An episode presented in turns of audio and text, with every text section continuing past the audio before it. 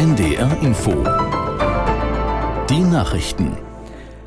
Um 6.30 Uhr mit Claudia Drews. CSU-Landesgruppenchef Dobrindt fordert zu dem abgehörten Gespräch von vier hochrangigen Bundeswehroffizieren eine Erklärung von Bundeskanzler Scholz.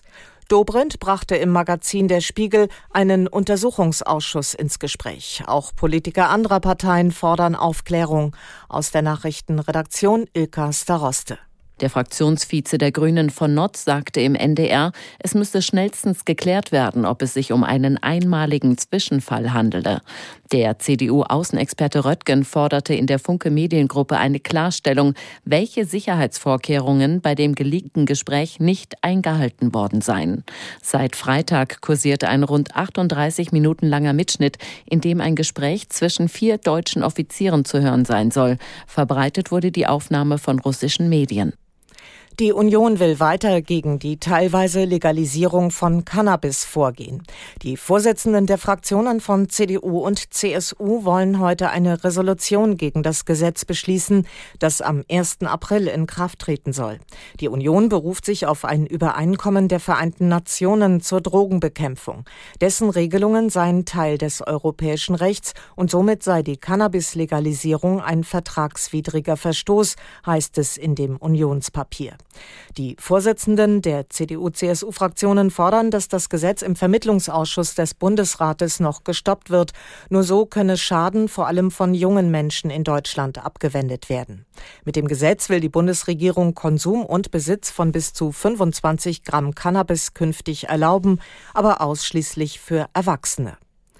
Der Sicherheitsrat der Vereinten Nationen hat sich zutiefst besorgt über den Tod von zahlreichen Menschen bei einer Hilfslieferung im Gazastreifen geäußert. In einer Erklärung des UN-Gremiums heißt es, Zivilisten und zivile Infrastruktur müssten geschützt werden. Alle Konfliktparteien müssten sich an das Völkerrecht halten und dürften der Zivilbevölkerung im Gazastreifen keine Lebensmittelhilfen vorenthalten. Zu dem Vorfall liegen nach wie vor unterschiedliche Angaben vor.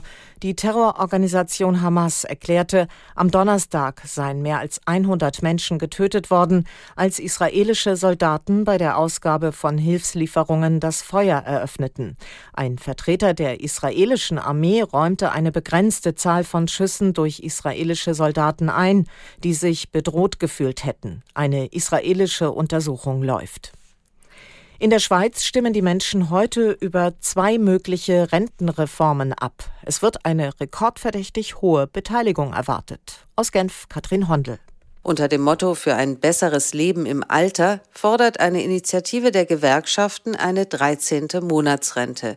Die AHV-Rente, die erste Säule der Altersversorgung in der Schweiz und also eine Art Grundrente für alle von derzeit maximal 2450 Franken. Sie würde damit auf einen Schlag um 8,3 Prozent erhöht.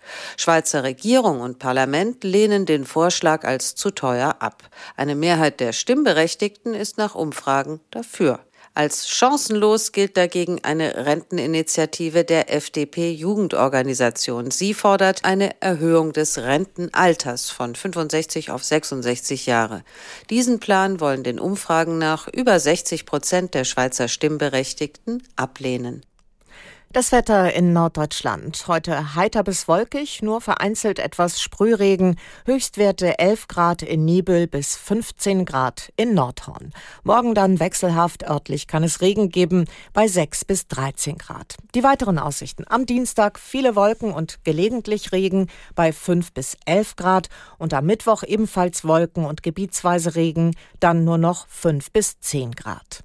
Das waren die Nachrichten. Jetzt geht es weiter mit unserem Podcast Eat, Read, Sleep. Ich bin literarisch in ein ganz anderes Land gereist, mhm. nämlich nach Finnland. Aber nur wobei, sehr kurz. Wobei, nur sehr kurz. Ich habe ein Buch angefangen von Meri Valkama, eine junge finnische Autorin. Es war ihr Debütroman. Und es hat in Finnland zahlreiche Preise gekriegt, ist ein.